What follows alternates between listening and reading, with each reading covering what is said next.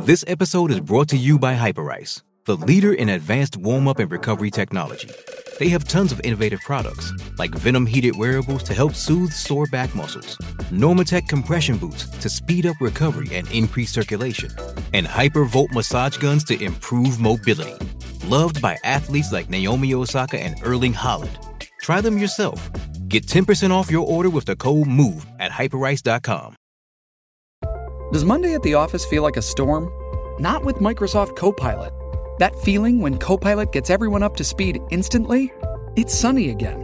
When Copilot simplifies complex data so your teams can act, that sun's shining on a beach. And when Copilot uncovers hidden insights, you're on that beach with your people and you find buried treasure. That's Microsoft Copilot. Learn more at Microsoft.com/slash AI for all. With threats to our nation waiting around every corner, adaptability is more important than ever. When conditions change without notice, quick strategic thinking is crucial. And with obstacles consistently impending, determination is essential in overcoming them. It's this willingness, decisiveness, and resilience that sets Marines apart. With our fighting spirit, we don't just fight battles, we win them. Marines are the constant our nation counts on to fight the unknown. And through adaptable problem solving, we do just that. Learn more at marines.com. Thanks for downloading this podcast from Love Sport Radio. For more, go to lovesportradio.com for all the latest podcasts, news, and views. Or for more, follow us at Love Sport Radio on Twitter.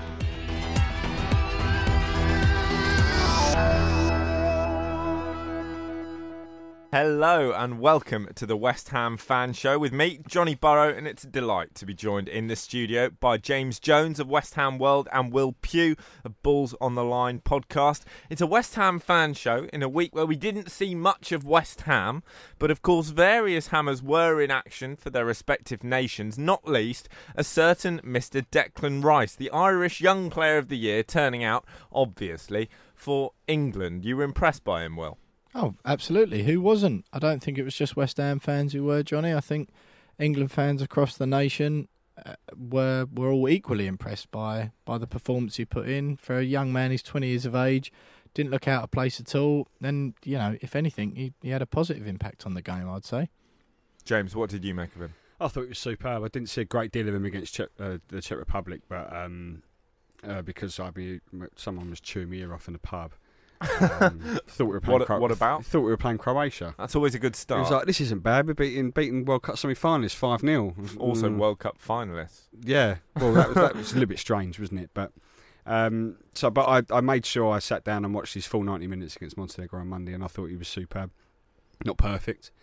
Um, we'd be silly to think that it, it was perfect because you know he, he's got you know you've got some great stats, Will, which you're going to pull out in a, in a little bit. But you know he he looks really good. He looks composed on the ball. Plenty of forward passing, which you know some some people say that he needs to get better at. And so you know he's playing in a role where he's very defensive. And I was a little bit critical in that it, he looked like he's playing too deep sometimes. Um, it sometimes looked like he's playing at centre half rather than holding mid. But I thought you know for for a first start on the international stage uh, in a difficult arena, as we know, uh, I thought he did a fantastic job. And I think he's he's done his chances of being in the team for the National League, uh, the Nations League in the summer, uh, the world of good. I think he was he was absolutely superb. So that role he plays is a very complex one because he's got to obviously be defensively solid, but also distribution is a big part of that. Which side of it do you think he was most impressive at for England? Well, I think the first thing to remember is that he was on the pitch for seven of England's ten goals that he scored. And That's a good my, stat. That's my first. That's a great stat. Yeah. That's a Obvi- superb stat. Obviously, got half an hour in the first game at the end of the game, but we scored twice after he came on. And then what we were ch- we were chatting about before the show was how you know not West Ham part aside, when you watch England normally, there there's countless times where we've been to games like that, Montenegro away, and scraped to one 0 if we were lucky, or maybe come away with a one all, and you know everyone's trying to find the positives in what was a disappointing performance. But we scored ten goals against two teams that we would expect to beat. Declan Rice was a big part of that at the age of 20. And I think it speaks volumes that James is talking about there, if he's being hypercritical, as he's put it. But that the fact that we're being hypercritical about a 20 year old West Ham player starting for England when we've you know, when the nation scored seven goals for him on the pitch. I think it's fantastic. Yeah, yeah, no, no, I, I don't disagree. I thought uh, it was, it was. Pr- I was very proud to to see him uh, not just come off the bench in the first game, but start the second. And I think we all knew he would start the second. But uh, you're right, he is only 20 years old, and he, he's he's not going to be perfect. I don't think you know, not every player's perfect unless your name's Lionel Messi or Cristiano Ronaldo. I think, and um, you know, you have to look at it in that yeah, he's young, he's going to learn that was a difficult place to go in Montenegro, and he, he's going to give given the, the hostile atmosphere that it was, and you know we all know about that. You know it's been well documented what the situation was over there, and for him to on, on such young shoulders to go out there and perform the way he did, then you know he's got he's got a lot. You know he's he's he's definitely got that international career ahead of him. Definitely. So you've just said that he's definitely got an international career ahead of him, James. Well, we heard from you a moment ago saying he's definitely got a spot in the Nations League squad. It's certainly looking likely. He's an impressive talent, but in terms of the players he's competing with for a role in the England team in that kind of position, the likes of Eric Dier, of Jordan Henderson, how do you think he matches up to them? I I always begrudgingly or have recently begrudgingly started to admire Jordan Henderson. He was always one of those players I thought that he did nothing spectacular, but you know, especially when he was playing for Sunderland, they were they were a club that wasn't glamorous. He was an unglamorous player for an unglamorous club. And he got he got. But apart from that, yeah. Oh. Apart from that, yeah, no. But he got the Liverpool move, and then like after after a while, you kind of admire the way he carries himself. You saw when it was getting a little bit heated at the end of the Montenegro game the other night he's he's fulfilling that role as you know a senior player in that team, and he's he was giving it some back and defending his you know his teammates. Danny and Rose, by the way, if you want to talk about defending and giving some back, about two seconds later, just clatters someone. That's right, almost yeah. no reason, which and is it, quite, quite nice in a quite way. Quite nice to see, exactly. Yeah, but I, so I do. I have actually got a lot of respect for Jordan Henderson and what he does. He's an integral part of one of the best teams in the Premier League. So that's not a that's not an easy person to shift out the way. But you know, Henderson's a little bit older now as well. Declan Rice is young and he's coming through. If you know, if he's fit, he gets in that Nations League squad, no doubt about it. But and I think you know, I don't think anyone in the country, West Ham or otherwise, will be clamouring for Eric Dier to start ahead of Declan Rice going forward because he's he's the past, not the future. I think you're right, and you know, regardless of you know how you thought he played over those two games, or particularly in Montenegro, I think you know for for a young player like that uh, to to be in and amongst players, you know, like Harry Kane, like Dele Alli, you know, experienced international players, it's only going to do him the world of good. Um, so, you know, he'll come back to West Ham sharper, um, you know, with a bit of a spring in his step because you know he's a, he's a proud proud Englishman. Um, in inverted commas, in inverted commas, and bold and italics. Um, I, I, think you know he's he's it should push him off for the season to really you know he's, he's going to want to be there in the summer, isn't he? Because he's had a taste of it. He's loved it, um, and he's, he's it can only be good for West Ham in the short term. In the long term, it might be a bit of a worry though. Well, do you think those two games were enough of a test for us to suddenly go Declan Rice international pedigree important for England for years to come because he was very very good but no disrespect to the Czech Republic and Montenegro, it was the Czech Republic and Montenegro. We're not talking about, as um, James's mate in the pub was saying, Croatia or Italy or Spain or anyone like that. Until he does it against that kind of opposition, can we really be sure? Well, my I've got quite a, a swift rebuttal to that. John, I look I forward admit. to it. Yeah, I mean, I think a you can only beat what's in front of you, can't you? First of all, and there's plenty of like outstanding domestic players, Gerrard Lampard, you know, plenty of Rooney. There are plenty of players who were outstanding in the Premier League who have gone to places like that in an England shirt and struggled. So first of all, the fact we beat them five 0 anyway, everyone's kind of like, oh, you know, oh, it's Montenegro, it's Czech Republic. But at the end of the day, we've struggled against teams like that in the past. So I think that's impressive. But the the stats that I wanted to wheel out, the Montenegro game in particular, Declan Rice, 71 passes, 96% pass completion, which was the highest in the England 11 that day. Six tackles, most for England again, two interceptions and three blocks. Like, you, you can only beat what's in front of you, and it's the second time that man's ever pulled on an England shirt at 20 years of age. and he's he's impressed beyond belief. He's done exactly what he he all he could do really. And when those games come against the bigger nations, sure, it might be a test for him, and it probably will be another lesson. But he's certainly equipped to take that on.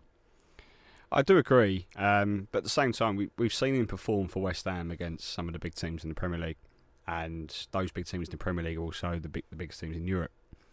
Um, and he's done it without really any any issues. You know, he's performed well against Tottenham. He's performed well against you know scored against Arsenal. Scored against Arsenal. He, he's played well. Against, okay, he got pulled off against Liverpool in the first day of the season, but then he, he counteracted that by getting back in the team, and then had a really good game when we drew with them one 0 at home. So um, he's showing that he he's got you know that head on his shoulders that can deal with the pressure of playing against big bigger teams with star players on the opposition. Um, he's played. He's already played against some of the best team, best players in the world in terms of who's in the Premier League. So, uh, you know, if he can continue doing that for the rest of the season, then there's no reason why you know he can't be trusted to go in into that into that Nations League and then beyond into the Euros in a couple of years' time, the World Cup beyond that. Uh, I think we've got England have got a player, regardless of West Ham. England have got a player there that you know is is set and is is ready to, to be there for, for many many years to come. And you know, for, uh, for a West Ham fan to say West Ham fan to say that about a player who's still at West Ham is is quite incredible. And you know, it, it makes you proud to think oh, we've you know we we brought this player through because um, the youngest player to represent England. Bef- uh, to start for England before Declan Rice was Rio Ferdinand, um, and that was a long time ago. So it's nice to actually have a player uh, come through and perform like that for England. It, it's superb. But it's interesting there that you talk about him being a player who'll be performing for England for many years, and yet you did use the phrase still at West Ham. How long do you see Declan Rice remaining at the club for?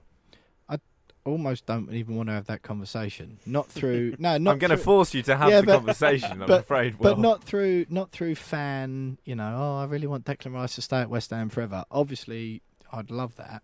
You just want to revel in the now. Well, not even that. I just think that's so it's so you know emblematic of modern day football. If do you, you like. think he could stay? Serious question. Do you think Declan Rice could turn around, go? You know what? I love West Ham United, and I'm just going to play my football here. Right. Let's be honest. Sorry, James. First of all, he it was only the first game of this season he got hauled off at Liverpool. Yeah. For for not being he's he's come on leaps and bounds in that time. But as we've seen with many a youth player before, these players do have blips and they do have lulls, don't they? So, although you know it'd be great if he carried on this trajectory, but there's no guarantee, is it, that he's going to carry on at this sort of level for the rest of the year? Well, no, I was talking to a mate at work who, who's a Tottenham fan, and he said, "You know what? Eric Dier is is a bit of a warning to Declan Rice in that you know Eric Dier signed by Tottenham, you know, superb in you know in those early stages. Got his England call up, looked really really good. Versatile, young, you know, talent. versatile, can play centre half, can play holding mid. But then suddenly it's like you know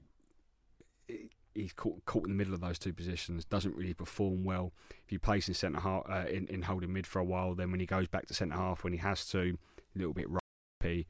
Um, and you know, and it, my mate made a good point in that Declan Rice has to ensure that he doesn't fall into that bracket where no one really knows where his best position is, and then when he is played in one of those positions, he's not 100% brilliant. You know, he's a little bit ropey. You can't really rely on him because at the, at the moment he's about to take Eric Dier's place for England because Eric Dier has fallen into that bracket because he doesn't really know where he fits. But you two see Declan Rice pretty definitely as a holding midfielder, don't yeah, you? Yeah, when Declan Rice even come out and said, you know, I, I, like playing holding midfield. I want to be a holding midfielder. He started out as a centre half, and he's in that coming to midfield, and he, you know, he, by doing that, he's earned himself an England call up. Uh, and even an Ireland call up before then. So quite a few Ireland um, call ups. Yeah. So do you know? Do you know what I think? I think we'll be lucky if if he keeps going the way he is. We'll be lucky to keep hold of him for you know anywhere beyond next season. I think we've got him for at least one more year. But it all depends on what West Ham do. If we get into Europe, then we, we'll keep him. But if we don't, then that's a problem that we've got because you know, as we know from you know, many many years ago, all these really great England England hopefuls, we don't match their ambitions as a football club uh, compared to you know their ambitions as a player, and they end up going on to, to, to bigger and better things and winning Premier League titles and Champions Leagues. And I think you know if we don't do that, then Declan Rice is going to going to end up moving on in terms of Rice's future, it's obviously very hard to guess how good a player is going to become. but I'm going to offer you two hypothetical situations here, and I need you to pick one. So your two options are as follows. First of all, Declan Rice is what he appears to be, is someone who is a world class talent who goes on to become a top, top player, but he leaves West Ham in a year or two and goes on to become one of England's greats. So you can have that option. Or you can have Declan Rice's development plateaus a bit. He is a good but not fantastic Premier League player, and he ends his career at West Ham, a club legend and a one club man, but someone who didn't quite fulfil that potential. Which are you having? Well, it seems like a bit of an unfair choice. I'd rather take Declan Rice's fortunes uh, progress at the same rate as West Ham's, and we both Um, end up. Unfortunately, that wasn't on the ballot paper, Will.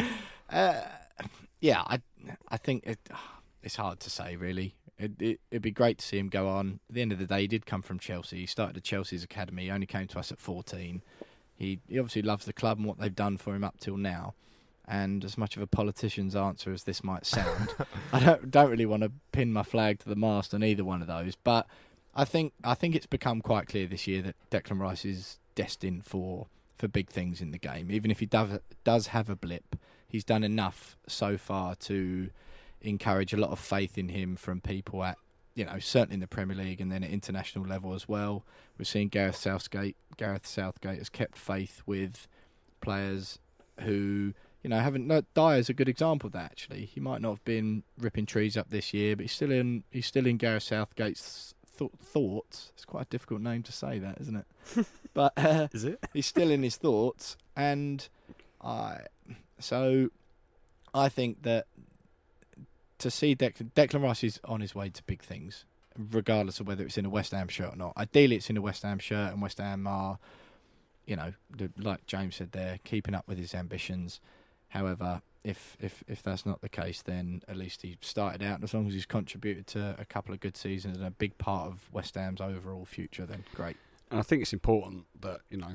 I mean, we're we're used to this. We're okay. It hasn't happened for many years now. But we're used to having these you know these really young, promising players come through the ranks, and then that he does it in a way that you know doesn't end up us sort of hating him and and despising the way he did it. You know, out of Jermaine Defoe and uh, Frank Lampard and, and players like that that you know left in a way that Under know, a cloud. under a cloud, left a bad taste in the mouth, and then you spend the rest of his career, you know, disliking him, and he comes back and we boo him, and whereas he could go on and do, uh, you know, if he does move on, then you'd like to think it'd be like Rio Ferdinand or, or Michael Carrick or players like that, that Glenn Johnson that left, um, but you know, didn't leave in a way that left a bad taste in the mouth. So, I mean.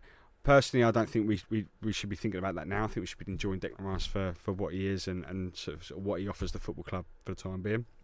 But we have to accept that perhaps in the next couple of years we might have to wave goodbye to him if we can't push on as a football club. But you'd have to expect that we should be. So for Declan Rice, if he does leave, it's a question of doing things in the right way. Coming up, we'll be talking about West Ham's other England hopefuls. This is Love Sport. You are listening to the West Ham Fan Show on Love Sport Radio with me, Johnny Burrow, and James Jones of West Ham World, and Will Pugh of the Balls on the Line podcast. We've been talking a lot about Declan Rice, who obviously was very impressive in his first couple of appearances for England. But do you think there are other players currently in the West Ham squad who we could see pull on the England strip before too long?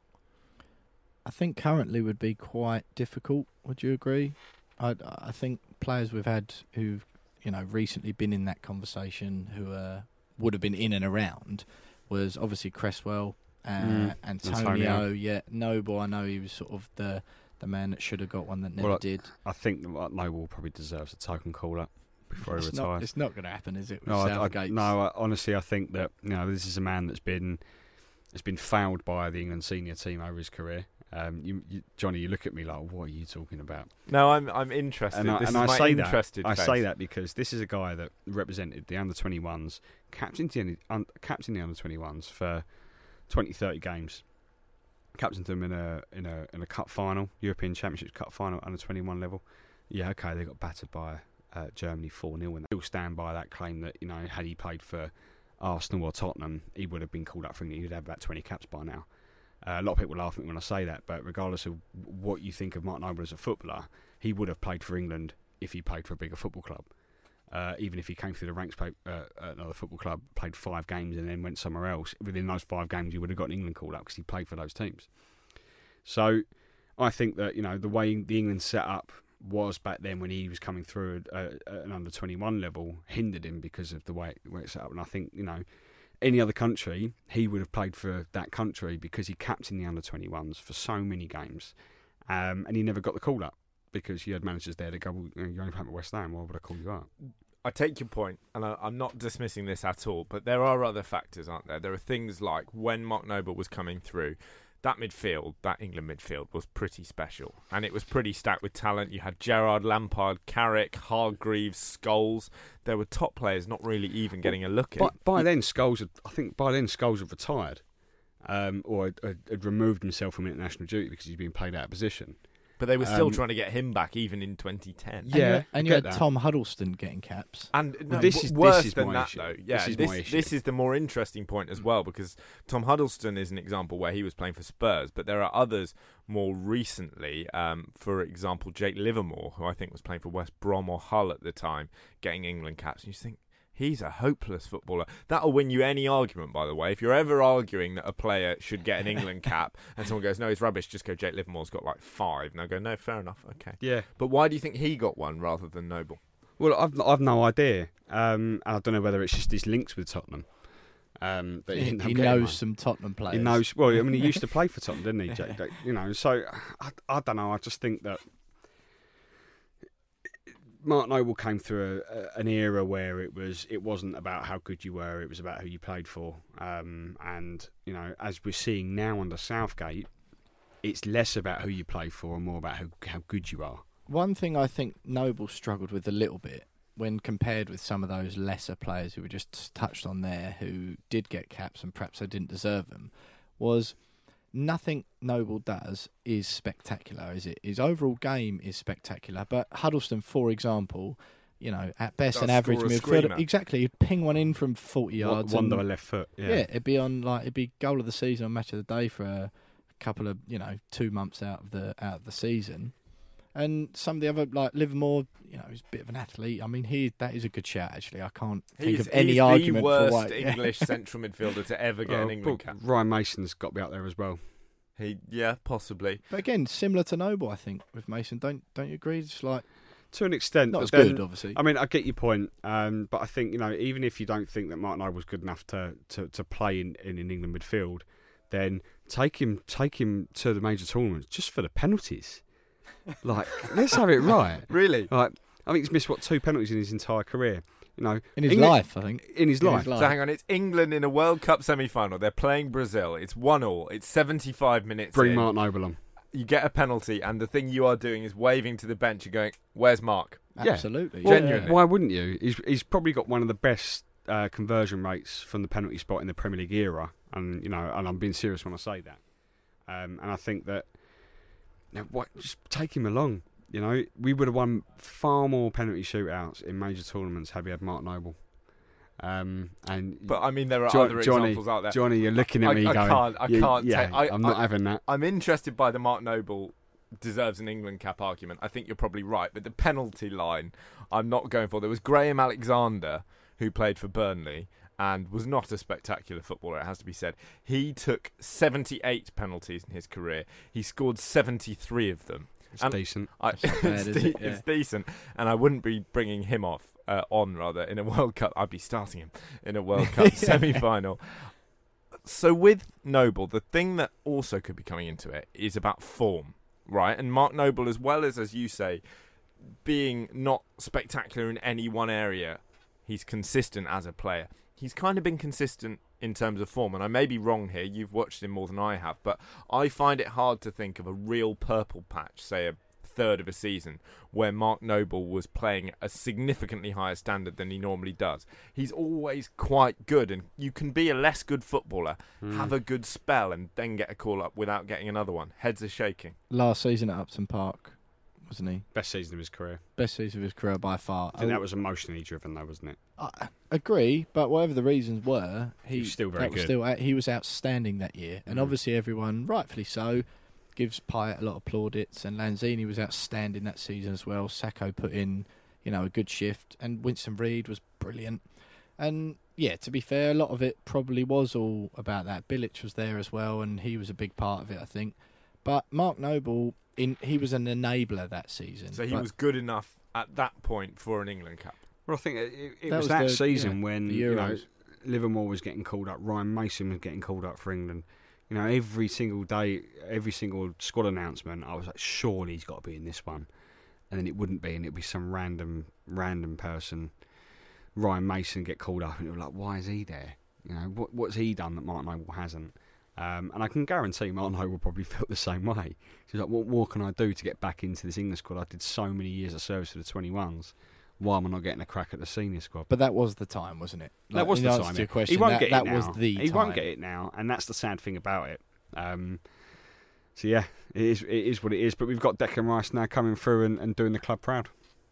Should Mark Noble have an England cap? Should he get called up now, as James is suggesting? Should Southgate just go? Just a token call up's fine. "Y- yeah, Say it's thanks." fine. Just We'll- call him we'll up. Don't, take don't have to play him. Just call him up. Never Well, been what's the called point in that? Then he doesn't get a cap. If you're Yeah, going to nah, call nah, him throw up, him play on. it. Throw him on. Yeah. up. Just stick one for a, mi- like in the last minute. It's Montenegro away. Do I- it. Yeah, you know take what? You Declan know, Rice I'm, off. I'm, I'm a convert. Justice for Mark. If you think that he deserves an England cap, get in touch. 0208 70 20 558.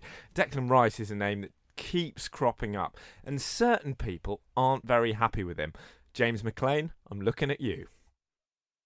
This is Love Sport.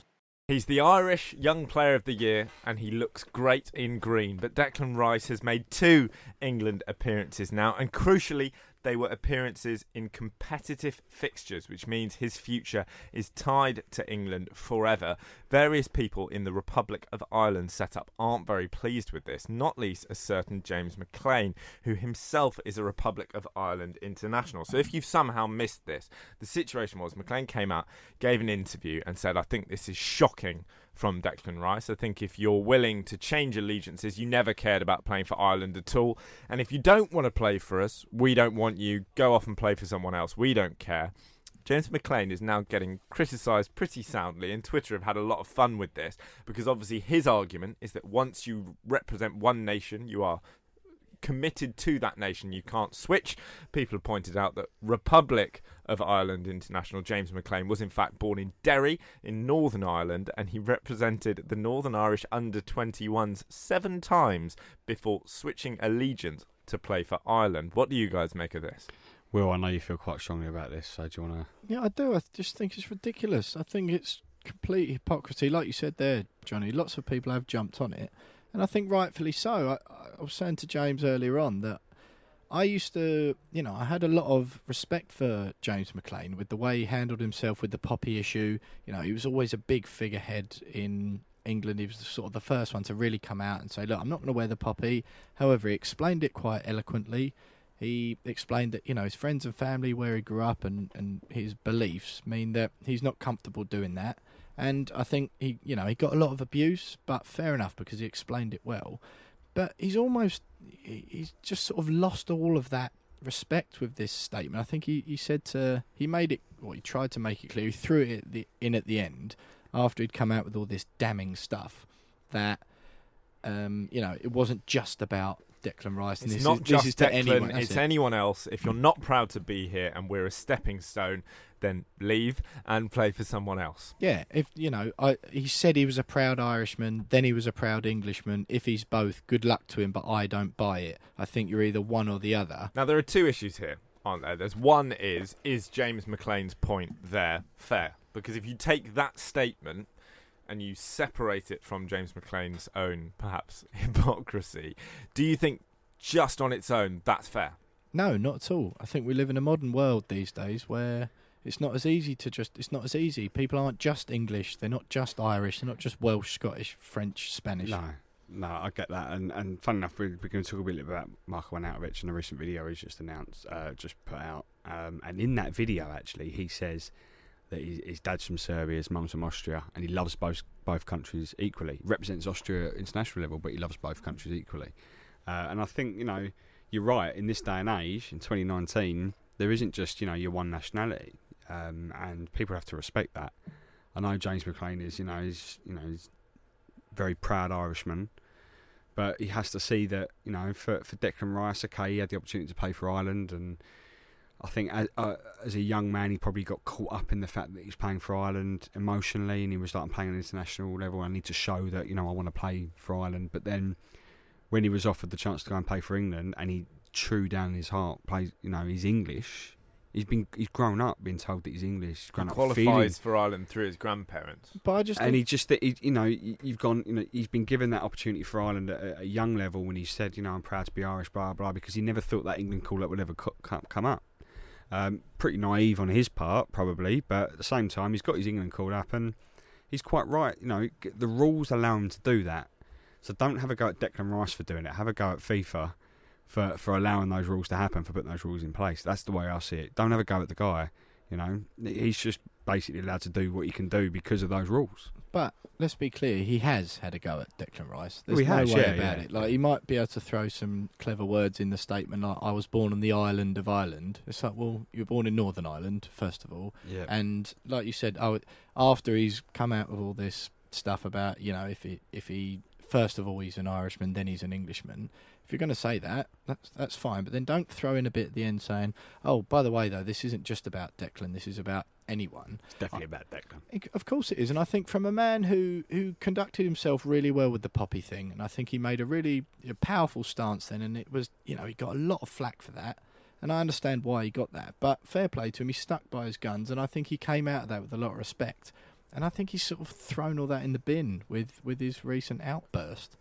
Well, yeah, I think lots of people aren't keen on James McClean anyway. I've been slightly sceptical about the way in which everyone's jumped on him because I think obviously you respect him for his strong stance on whether or not he wants to wear a poppy. I mm. agree with you completely, but I think lots of the British public really don't have any time for the stance he took at all, which I think is a shame. But I think he wouldn't have got the whiplash in the same way for saying this if he wasn't James McClean and if he hadn't taken that stance with the poppies. I suppose there is that argument, and, and you're right. I think a lot of people remember that will always remember the his views on the poppy and, and everything else. And I'm wearing the poppy, then for absolutely fair enough. You know, it's, it's up to you, mate. You know, it doesn't affect me. It shouldn't affect anyone. No one should be getting annoyed about that. And we Um, said, sorry to interrupt, we said, didn't we? There's plenty of South American players who Who know, wear it and have who no wear idea a poppy why. on their chest and got no idea, weren't involved in the war, haven't lost anyone.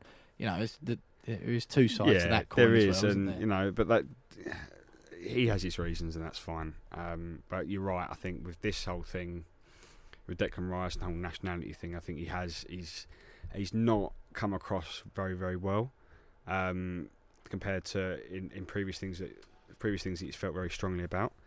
Uh, and he has contradicted himself a little bit because, you know, as you said, he was born in Northern Ireland. He's representing Northern Ireland at the youth level. Uh, okay, not not senior level, but still, the point stands. You can't, mate. You can't just pick and choose when you want to have a go at someone. But, and I, I agree with you completely, but Declan Rice has contradicted himself as well because this isn't the only bit of controversy about him that's come out in the last week. Yep. There were, of course, these infamous Instagram posts from Declan Rice's youth. So these are from 2015, 16 sort of time. So he's a young lad, but not that young. He's 16, 17, old enough, I would suggest, to know what the IRA is. Uh, and he posted up the Ra on one, which is obviously a sentiment Mhm. in support of the IRA. Whether he actually meant that or whether it was something you just say is a different argument. And on another, he commented, My brother, up the Ra, wait till we draw England. So there is a genuine, not just I proud. Irishman there, but I actually want to scrap with the England national team. Yeah, and okay, when they came out, I was like, oh no, Deck, what have you done? He's given an But- interview, by the way, where he said he expected boos from the England fans and didn't get any. Yeah, well, I think, I think there's someone. Well, he was what, fo- 15, 14 or 14 15, or Was he 15 that at young? the time. I think it was. and, you, yeah. and you, you're playing for. I mean, he was representing in uh, England under 15s, under 16s at the time. So he's following all these, uh, you know, Ireland teammates on Twitter, and they're all, you know, talking about, you know, playing England or whatever, or playing at that sort of level, and they're playing this country, that country. He wants to get involved. He wants to feel as if he's part of the squad, and he probably did at the time, you know, because then England wasn't an option. He was Irish. He had qualified for Ireland. So he wanted to he wanted to be involved in, in, in that sort of banter and on social media. I can guarantee uh, that whoever his teammates were at the time those comments were being said not on social media, but in between, you know, between them and having conversations. Because otherwise, why would he say it? No, Um, absolutely. He's put it on social media. His mates haven't. It's come out. well, his mates might have done as well. His to mate- be yeah. honest, his mates won't be under the spotlight. Um, he, he's been caught out because he's, you know, he's, you know, he's now famous. You know, he's an England footballer. Um, and Irish young and player Irish of the year. yeah, I hasten yeah. to add. yeah, and you know, I just think there's only one reason why he would said that, and it's because a lot of his teammates would have been saying the exact same thing, and a lot of people just kind of just brushed it under the carpet. Oh, I totally agree. I mean, I i- issued some breaking news to you earlier on about the fact that I'm half Zimbabwean. Again, I Mental. technically, Breaking technically, news to me as well. Yeah. Yeah, So the, the Almost fell off my official chair. the official line is if I was better at football, I could Mm. have represented the Zimbabwean national Well, this team. is one of my great, great disappointments that my granda- grandmother wasn't actually born in Andorra because I really fancy myself Well, as I- an international level. I said to. Will, I mean, I wish I, I wish I had relatives in San Marino because Yeah. I'd have a chance. Yeah, or the Faroe Islands. Yeah. Exactly, yeah. But I think, it, honestly, and it is the it is a similar thing for me. My mum was was born over there, and but I, you know, I, I'm very much English. I, I grew up here, but technically, I, it, with the same way as Declan, technically, I am, you know, I've got Zimbabwean heritage in me. But if you played for the Zimbabwean national team in Would- a friendly, and then the England badge? said, "Would you kiss the I'd badge?" so kiss the badge. yeah. I wouldn't score, but I'd kiss the badge. but it, let's say you've played in a non-competitive game for Zimbabwe, which is not a sentence I was expecting to say on the radio this evening, and England then said, "You know what? You've gone up a level. We'd like to have a look at you." You would jump ship, wouldn't you? Of course, hundred percent. Because not only, oh, first of all, I was born here. This is where I grew up, just like Declan Rice. And although I do have an affiliation to the nation of Zimbabwe, and it is part of who I am, and it makes part of my character, of course, a thousand percent, I'd, I'd choose to play for England. A because I was born here and grew up, just like Declan was. But B because they're a, a far superior national team. Yeah, I mean, I think I technically could play for Wales or South Africa, and as you say, you know, both those countries, I'm sure they're very nice places. But while if you're listening and you'd like a totally inept, very tall midfielder, I am available. I wouldn't really have any passion. I think on the Declan Rice IRA comments, obviously it's complex because the FA have encouraged supporters not to engage with anti-IRA chants. This is English supporters, so to then have an England player n- appearing to go for the wind up on the other side is not great. Obviously, they were not a particularly pleasant organisation. You don't want to see your international footballers publicly supporting them, but he was a kid. And it's a very He, stupid. he wasn't in international football at the time. He wasn't at the time. It's important to say. It's a stupid thing to say. He was messing about. He almost certainly doesn't think that now. And actually, this is going to be a problem for all of us. This is going to be a problem for all of our generation because I guarantee you, all three of us will have something somewhere hidden in our Facebook profile from early 2005 or wherever it would have been, where we've said something that in no way reflects the way that we see the world as an adult human, and we could end up. I'll, I'll probably lose a job in 40 years' time. Something I said when I was three. I don't know what you're talking about. and in 2005, you were about 25, 30 then anyway. weren't you, oh, James? cheers, mate. Yeah, yeah, yeah. Well, you know, it, it was a different time. He was young. he needed the money. Coming up, Charming. West Ham's other international footballers. This is Love Sport. It is the West Ham fan show here on Love Sport Radio with me, Johnny Burrow, and James Jones and Will Pugh. We've talked a lot about Declan Rice, but he wasn't the only West Ham player on international duty. No, we had Felipe Anderson. We had a Brazilian international, which is the first time for a very long time. Not since Ilan. I know what a player. What Did a he play for Brazil, Ilan? I think he did. Yeah, well, he was certainly born there, which counts these Yeah, days. counts, yeah. So yeah, yeah, you've got um, obviously Hernandez scored for Mexico as well. He's carried on his, Mhm. his fine form from the club, and he, he For that scored for dodgy celebration. Yeah, I, where's that come from? Do Dunno. you know where that's come from? Bit weird. No, I'm not sure. But then, yeah, uh, Lanzini played for Argentina as well. But James has got a bit of an interesting insight on that. Was that in the game they lost to Venezuela? Yeah, but Lanzini didn't actually come on. But So this is this is quite a cool, a cool thing actually. I quite like this, and um, it, it recently broke. I think over the last 24 hours or so that you know everyone was worried when he got called back up to the Argentina squad because as we know he he did his ACL what four days before the World Cup started while on Argentina duty and. And he's been back for what three, four games, and then suddenly gets called up again when he's fit. And everyone was like, "Oh, the last thing he needs is to travel around the world and, and play international football." Um, it turns out that he, he, wasn't being called up to play any games. He was being called up by Argentina just so that they could reassure him that he hadn't been forgotten by the Argentina setup, and that you know that they that they still had him in his thoughts, and that they still were going to consider him for selection, despite his long layoff with injury. And it was agreed with the club that he could go away with them, but he wouldn't play any minutes, and he can go away and train with the squad and, and meet back up with them after after that disappointment in the summer. It's exactly what we're advocating for for Mark Noble.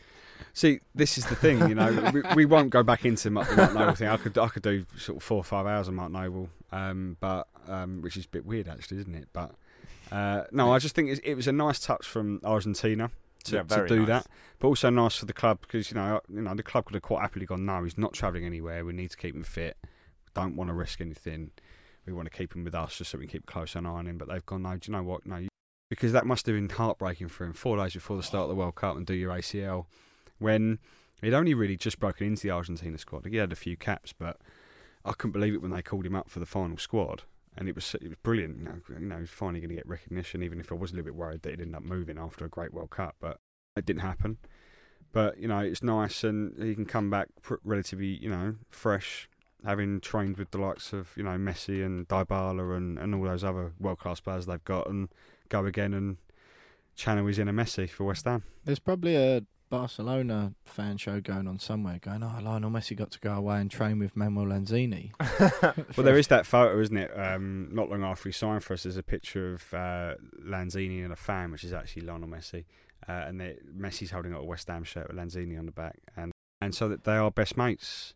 And so I th- I've, I've, you know, I can't say whether this is true or not, but I have heard through the grapevine that Messi wants to end his career with his best Yeah. mate in, in East London. He wants to visit Stratford. So Messi, if you're listening, yeah, Yeah. come see Sign your mate. up, yeah. Come see your mate.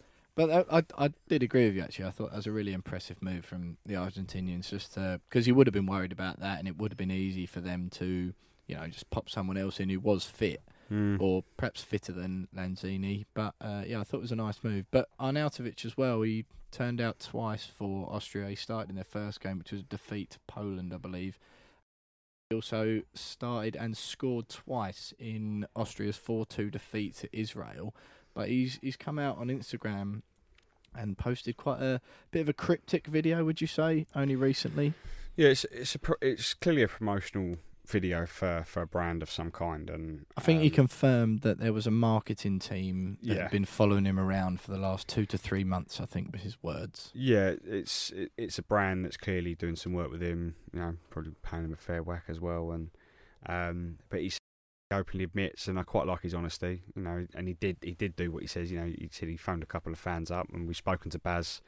The West Ham fan on, on this radio show numerous times, and you know that he phoned Baz up as one of those fans, and you know explained his his reasons by considering a move to China, and you get it. You know, he's he's asked to be respected, um, and you know he said he's always respected the fans. The fans res- he should respect him, and that's it. So, all I think all us fans ask from him is that he gives 100 110 percent before we drop him off in China on the way to that tournament in the summer because that's where we're going to play friendlies. So. Um, because he's going to go in the summer, I think we've all accepted that, haven't we? But you know, if he can get back to scoring some goals between now and the end of the season, that'd be great.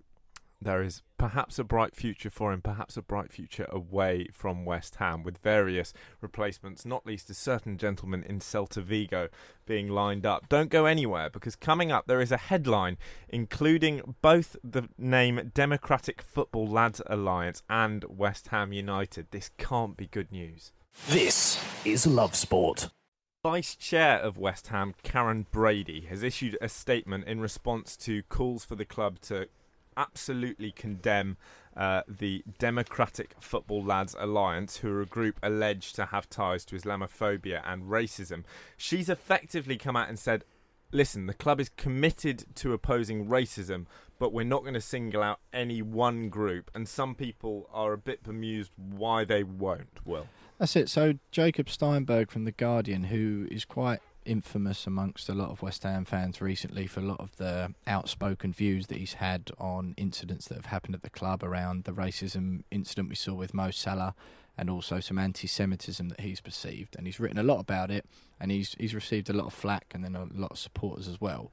But he uh, he released a he wrote a news story this week, and it wasn't an opinion piece. It was just very much a news story about the letter that you mentioned there, Johnny, which was written by a West Ham Foundation trustee and also a London Assembly member, Unmesh Desai but it was also signed by the mayors of Newham and Tower Hamlets, as well as four MPs, as you said there, asking West Ham to condemn the D- uh, DFLA.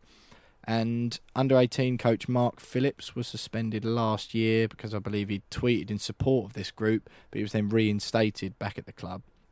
And the letter basically, as you said, was asking the club to condemn all actions. And Karren Brady's responded today basically refusing to single out one particular political group to avoid giving them any oxygen, and but I, at the same time I, I condemning. actually would probably be wary about even referring to them as a political group. To be honest, I think that. Uh, you know, uh, something with Football Lads Alliance in the title. You can throw the word democratic in there, lads. It doesn't really make you a political group, but I, I know what you mean. I think this is a funny one for Brady to have to handle. It's obviously not straightforward. She is unequivocal in her response. She said that the club itself, of course, is unequivocal in its stance against all forms of racism and discrimination. It's obviously clear that West Ham is not a racist club, that Karren Brady is not a racist person, but it seems odd to say that she doesn't want to make a public statement singling out one particular group because that would overshadow the good work already being done. Because in refusing to condemn it, we then get all of this news coverage. We're sitting here talking about it, and that gives it oxygen. There will be people listening to this show who didn't know what the Democratic Football Lads Alliance was before we talked about it. I've got no interest in giving it oxygen either, but actually, if she'd just gone, uh, yeah, no, they're not great uh, let's move on. That would have kind of been the end of it. You, you say that, but I mean, either way, in the, in this instance, the moment that letter, the moment that letter's signed and, and sent out, asking for the club to, to take action and, and condemn, then you know, giving whether she comes out and actually names them or not, you're giving them oxygen. It doesn't matter whether, you, whether she says I'm not going to name them, or whether she does does name them. You're going to give them oxygen either way. So, um, very difficult position for the club and Karren Brady to be to, to be in. But I mean, I, I, I can see why she hasn't, um, because the club has, you know, the club has to remain. I, I know you said they're not a political party, but the club has to remain impartial in terms of you know they want to be seen as a political party. So yeah, and important to note you know, they do bill themselves as an anti-extremist group. There Yeah. are people alleging that that actually translates to anti-Islam group, but that is not. They obviously would refute all those claims, and that is not how they set themselves up. Yeah, and, and, and her point is that you can't, you know, you talk, talked about them as a as a potential political party. Uh, if that's what they want to be, or if that's what they're trying to be, uh, then the club can't be seen to, to be to be talking about them because you do that, and then I mean, you might accuse me of being a little bit, you know, going a little bit too far here, but you do that, and then suddenly there'll be letters signed going, "Can you come out and condemn Theresa May for her Brexit No, equally. uh, a Brexit uh, deal, and suddenly it gets a little bit out of hand. So I can see why why Karren Brady's gone. Do you know what? I'm not gonna. We're not gonna name them, um, and we're not gonna, gonna come out and condemn them personally because then suddenly you will get other people going. Well, if you're going to do that, then you can you condemn this party, can you condemn that party? You're you absolutely bang on with party that, here, and and, that- it gets a little bit out of hand. It's, well, it? it's a slippery slope and it's a funny one, but equally, if we get ourselves, and this isn't a question of West Ham, this is a question of society. Oh, yeah, yeah. If we find ourselves in a situation where we're unable or unwilling to criticise anything that seeks to set itself up as a political party, that's equally dangerous because then, and I'm not saying that this is necessarily the case with this specific group, but it would be possible for someone to set up an organisation which is genuinely, say, Islamophobic and go, well, we're a political party, so, you know, that's my democratic right and my view, and you can't criticise me. No, I, I completely understand where you're coming from, Johnny. But at the end of the day, Karren Brady holds a position of a football club who are a uniting force. She's also a lady, But- so she has to. She can't show any kind of. That's, oh, sorry, La- her lady in the literal mean, yeah, the title title sense. you mean, yeah. Yeah. No, yeah, but I, not not not like a female. but no, at the end, at the end of the day, she she holds a there. position within a football club who and that football club are a uniting force. We, me and you have been fans of West Ham for a long time, James. We'll turn up to games and there's people of different races, religions, and ages, whatever you like, and Mm. that's that's one of the best things about football as a sport, not just West Ham Definitely, as a club. Yeah. So, by all means, what what Karren Brady's come out and said, it makes sense. We, we you'd kind of expect that sort of thing, but at the same time, she can't ignore a letter from a that's been signed by MPs and the mayor of the two like two big Tower Hamlets and Newham. Two of the big like catchment groups of our fans, but it was also signed by again a member of the London Assembly who's also a West Ham Foundation trustee. So it it was a very difficult position for her, and in some other circumstances, like you mentioned, Johnny, perhaps she would have just gone, you know what, don't worry about it. But it's come from someone who has got very close ties to the club and very like you know important political lead, so mm. she's got to respond. Yeah, and to be fair to her, she did respond reasonably well, and she stressed, as we must, that West Ham, as you say, fight as hard as they can against racism. There is a lot of good work being done, and it's a difficult situation for the club to find themselves in. Coming up, Spurs have got a new stadium, but is it any good? This is Love Sport. You are listening to the West Ham Fan Show here on Love Sport Radio with me, Johnny Burrow, and I'm delighted to be joined in the studio by James Jones of West Ham World and Will Pugh of the Balls on the Line podcast.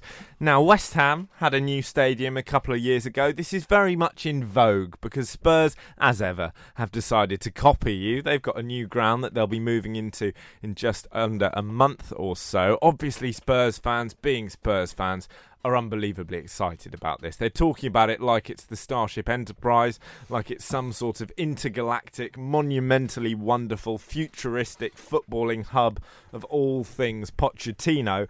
But is it really that good?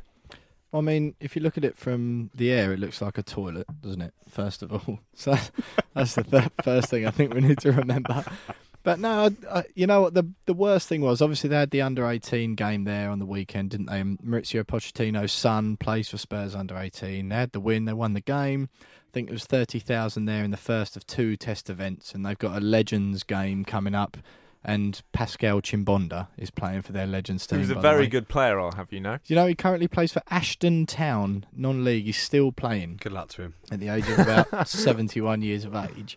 And 40. Yeah, I, I just completely agree with everyone else who's saying that everyone's going a bit over the top. And Tell you what, just quickly on Pascal Chimbonda, we've got a Declan Rice in our midst. From 2003 to 2012, he got six caps for Guadeloupe, but he also played for France in 2006. So there we go. James McClean, would you say about that, mate? but the uh, of all the you know furor around the stadium, which is extremely late. It's gone over budget. It's supposed to cost 800 million. It's finally cost around the billion pound mark.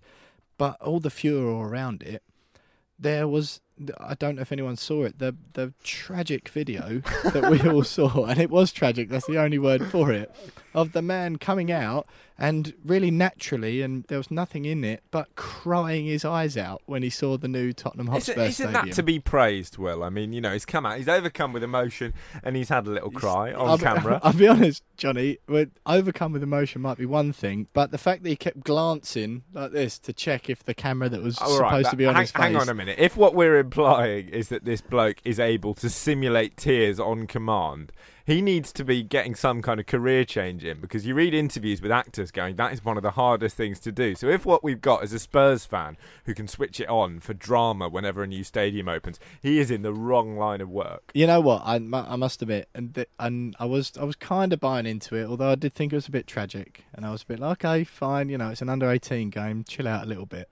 However, it was the midway through the the tears and the overcome with emotion where he placed two hands, crossed them over, and placed them on his chest. And What, like the stared- Virgin Mary? Yeah, stared at the stared at the chicken that is adorning the end of the Tottenham Stadium. Is it a chicken? It is a chicken, isn't it? Is it chicken stand standing and- on a basketball? Yeah, cro- crossed his hands like that and looked up, and then some more tears rolled down his cheeks. I was like, "That's enough for me. This video is going off." But hang on a minute. What if with the tears, it was only at that point that he realised he supports Tottenham Hotspur? I mean, maybe we were ri witnessing a genuinely sad moment. now, James, the hoodie. Tell him about the hoodie. Well, I mean, I mean, I don't know the bloke personally, and he's probably a really nice guy, but he's not done himself any favours.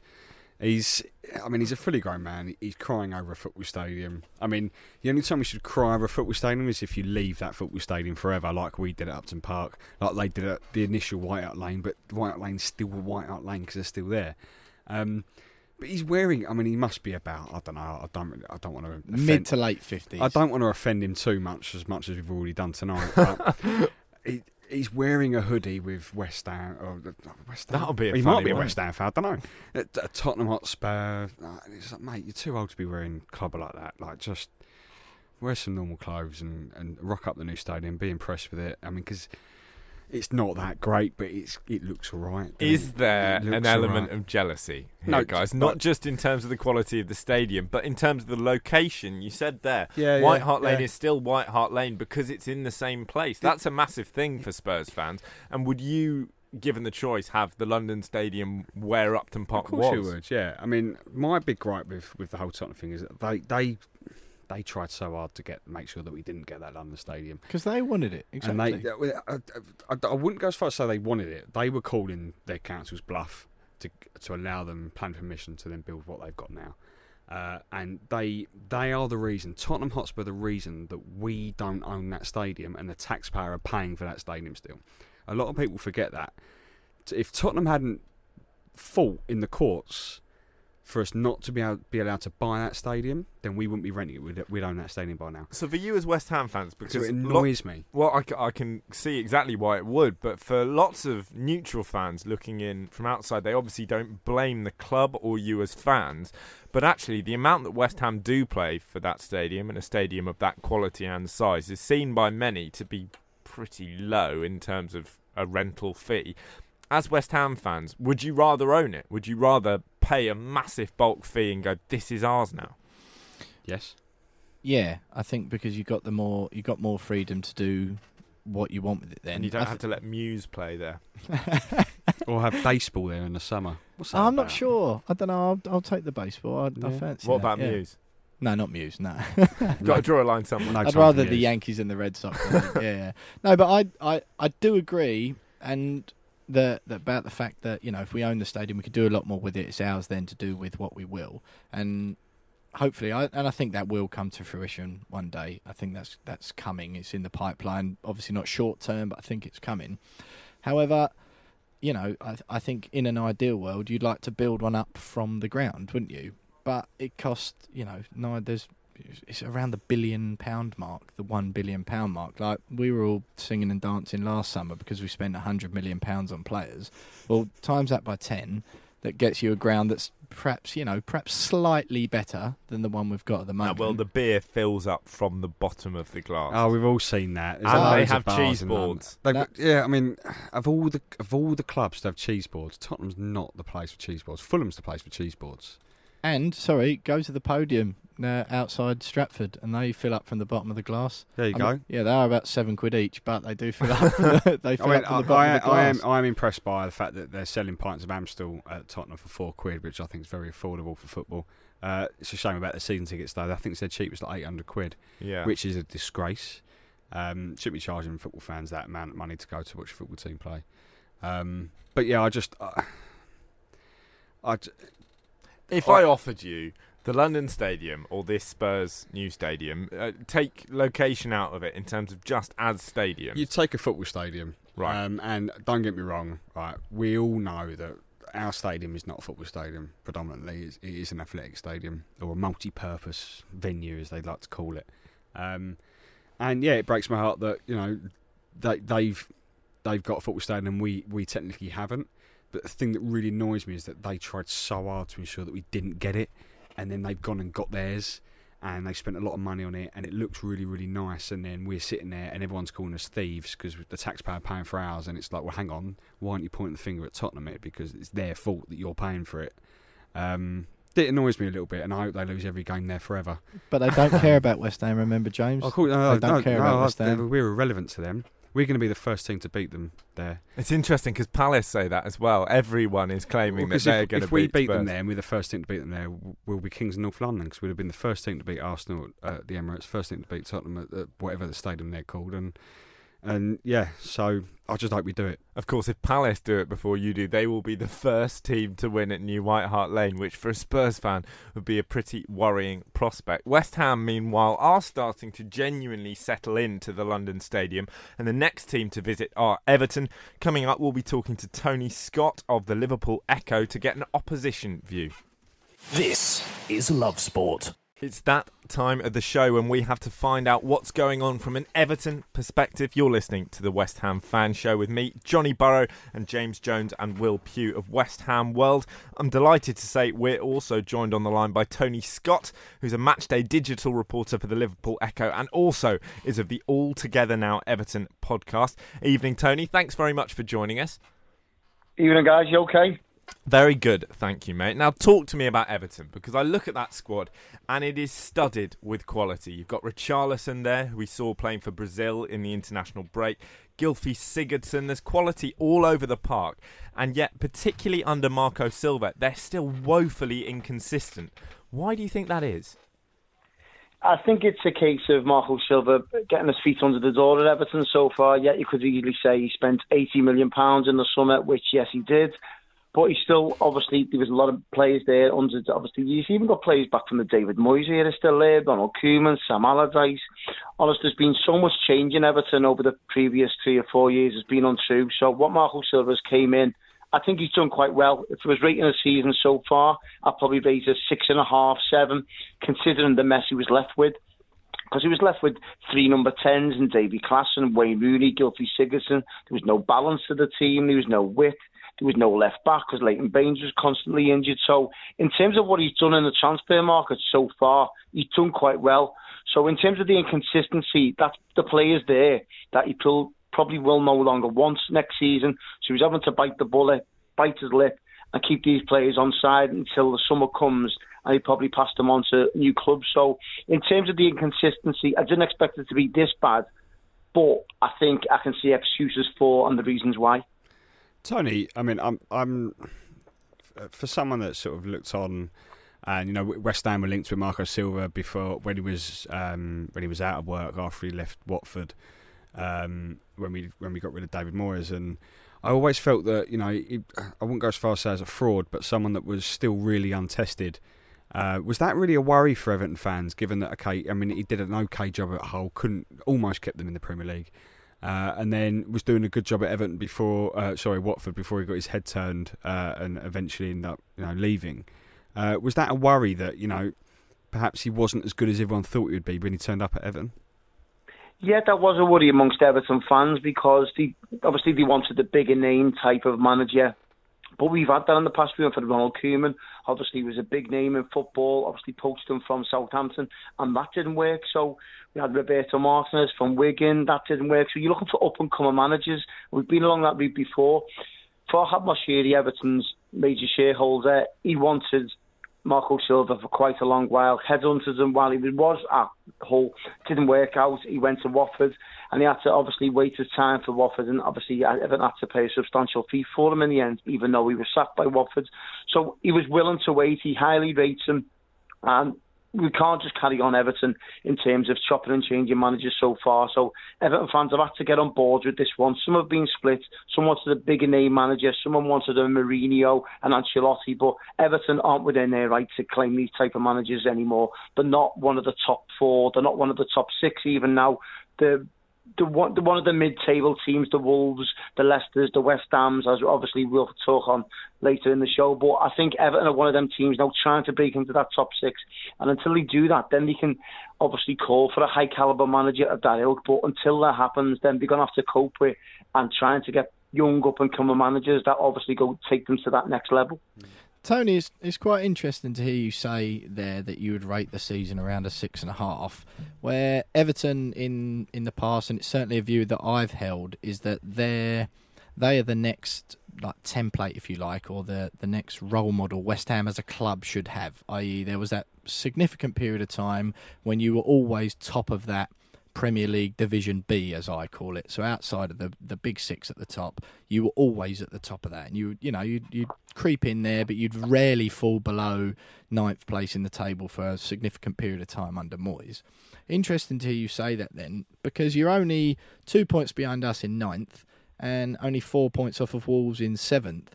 So this season, which you, you claim to be a six and a half, which strikes me as quite average, could still end up being quite a very what I would call a traditional Everton season.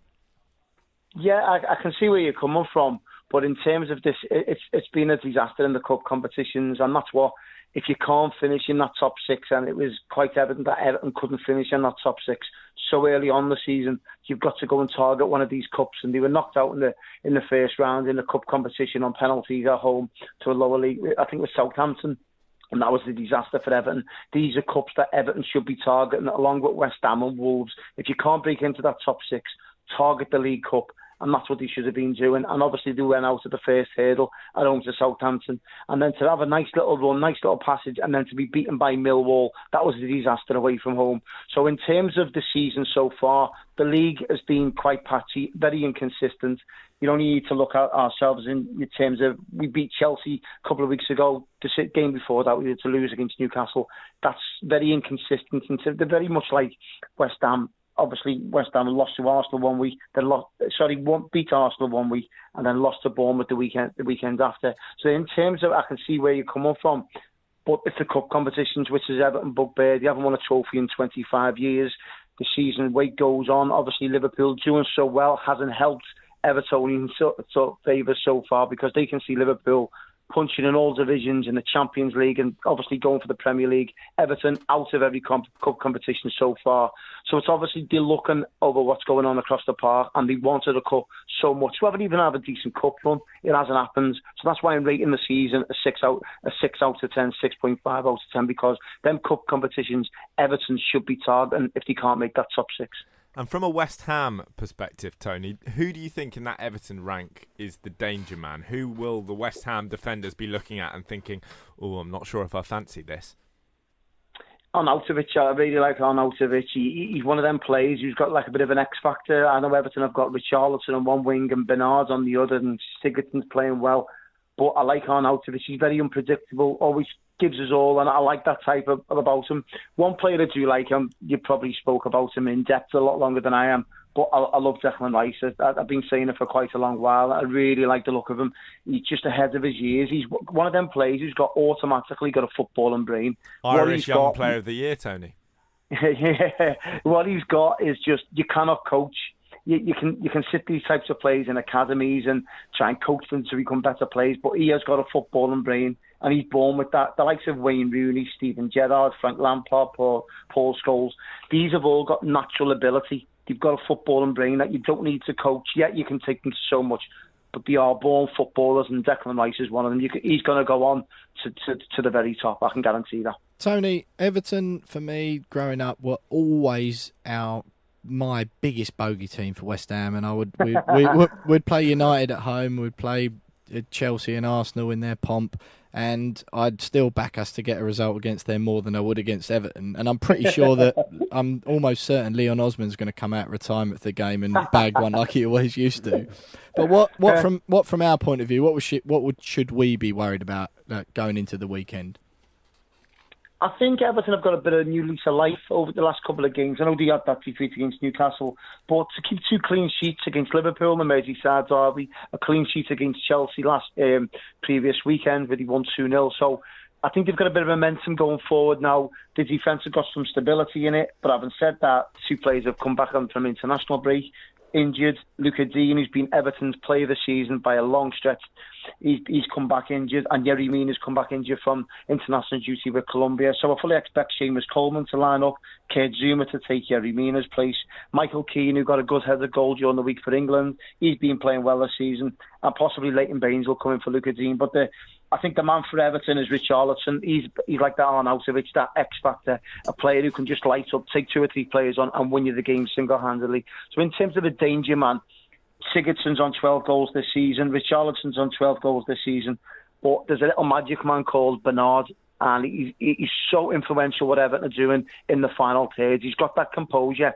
And in terms of what Everton have been looking for, over the previous years. You've got Theo Walcott, who's sometimes running down blind alleys at times, hasn't got anything in the final third, just running into defenders. Bernard's got the composure and a big pitch like West Ham have got, I think that will suit them. So I know you've just said that Everton's record is quite good against West Ham. It is because they've beaten West Ham more times than any other team they've faced. But it's an interesting stat for you be interested in. Everton haven't won in London in 10 visits. The last win was January 2017. So Excellent. I'm sure you'll be happy with We'll that have one. that, yeah. And that, that ended with a, a terrible loss to Millwall. I can't believe he lost to those guys. Well, it's it's some hope for West Ham anyway. Tony, it's been lovely to speak to you. Just before we let you get going, I'm going to have to put you on the spot. I'm afraid. Score prediction. What do you think is going to happen? I think Everton will win this one by three goals to two. Oh, Cheers, Tony. you're, Yeah, you're- thanks, You're, no longer a popular man in the studio, Tony. But thanks ever so much guys. for your time, Tony Scott. There, who's a matchday digital reporter for the Liverpool Echo and also of the Altogether Now Everton podcast. Coming up, we'll be getting the panel's view on the game against Everton. This is Love Sport.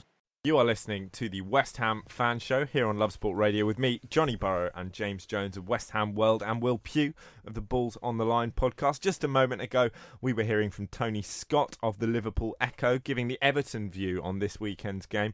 But, gents, I'm interested to see how you're approaching it. Will, you were suggesting that Everton are a bit of a bogey team for the Hammers. I just can remember growing up since four years of age, going to. I think my first ever game actually was West Ham Everton in 1996. I think Duncan Ferguson scored twice for them, two all, and I cried when West Ham scored because it was too loud, according to my dad. Uh, do you know what? Do you know what? I'm glad you said that because my first ever game, I cried when West Ham scored as well. So Hmm. you know we're, we're on the right track. Yeah. We've we've just spent like 20 minutes having a go at Tottenham fan. I for was about crying, to say, you weren't crying at just the stadium. Yeah, I was about four then, so it's different. Yeah. yeah, yeah. But that was the last time I remember us seeing us get a point against Everton uh, when I was four years of age. So So Well, the apart, re- from, apart from earlier this season. Yeah, and- I know, but and, it- and, and but- last season. yeah, on, on the whole though, I just always remember us. We just and we wouldn't have Oh, just agree. lose; we'd get slapped as well. So the all-time record, this is across all competitions, starting on the 2nd of February 1907 in the FA Cup.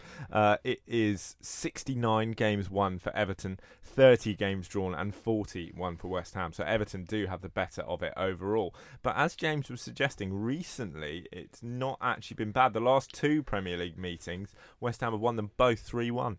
Yeah, uh, for, just want to say that I can't believe football existed before 1992, Johnny. I, I actually I don't think that was football. I think it's a badminton or something. But they just had an They just- Everton and a West Oh, Ham. oh, it fair enough. transfers across. Yeah, that's probably why the record's so poor.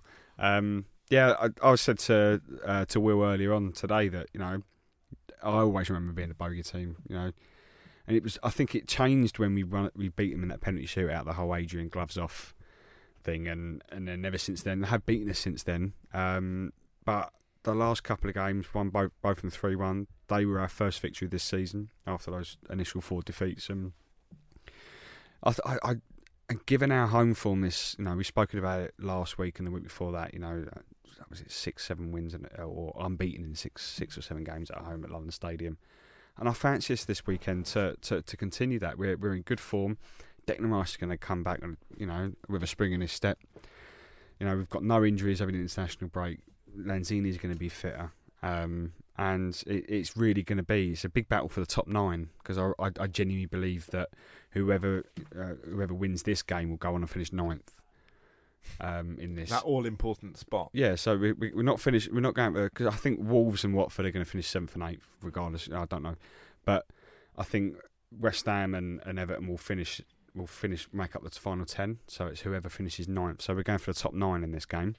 Um, I mean, it's it's an important position to go for. Will I mean you're looking at me weirdly, but no, I'm know, still having last year we finished thirteenth, so ninth or tenth is progress. Hundred million pounds worth of investment progress, but it's progress all the same. I'm still having it as battle for seventh, to be honest, because I think both teams are still in it. Watford and Wolves are, of course, still in the cup. They'll Yeah, be focusing on true. that, so they're going to forget about the league completely, and we're going to beat Everton. Well, I'm not sure we will beat Everton, but I think it's battle for seventh. Do you know what our luck, our luck will be? We'll finish seventh, and then either Watford or Wolves will win the FA Cup, and seventh won't count anyway, and one of those will get in because we Yeah. we need City to win the FA Cup for seventh to count to get into Europe. So that's what will happen. We'll, That'd be we'll the get dream seventh. for you, though, wouldn't it? You don't want Europa League. Well, not if we're going to go into like start the season in Jan- uh, in July or But wherever it is. The interesting thing about this is that the further seventh gets away in terms of as a realistic target, the more James seems to want it. You were there saying, well, it's race for ninth, but you were then saying, I think, Wolves and Watford will fight for seventh with an air of disappointment. So perhaps there's an element of forbidden fruit going on. Guilty, guilty. Couldn't agree Um, with you more. No, I no, I do. I'd love it. I'd love it if you finish seventh. I've always said we'd, I'd love it if you finish seventh, but there are positives and negatives to that. Um, and you know, the negative is that, as we've seen quite a few times over the last few years, that playing in those Europa League qualifiers can be a hindrance in your season. You know, if you go into the in the group stages, then it's not too bad. Go directly into it. But Everton, you know, Burnley, Swansea, you know, they've all struggled. We've struggled twice um, against those giants from Romania. So um, I'll take it if it happens, but you know, if not, I won't be that disappointed. Well, the first step as you pursue that is this game against Everton, and it's that point in the show, gents, where I have to press you for score predictions. So, Will, what are you going for? I'm going to hark back to Ilan's famous diving header away and going to go for a 2 all like that game. Two all. I'll go two 0 West Ham. 2 0 West Ham. He's not messing around, James Jones of West Ham Well, James, Will, thank you ever so much for joining me. It's been a stormer. Join us next week on the West Ham Fan Show to find out who got their prediction right. Thanks for downloading this podcast from Love Sport Radio. For more, go to lovesportradio.com for all the latest podcasts, news, and views. Or for more, follow us at Love Sport Radio on Twitter.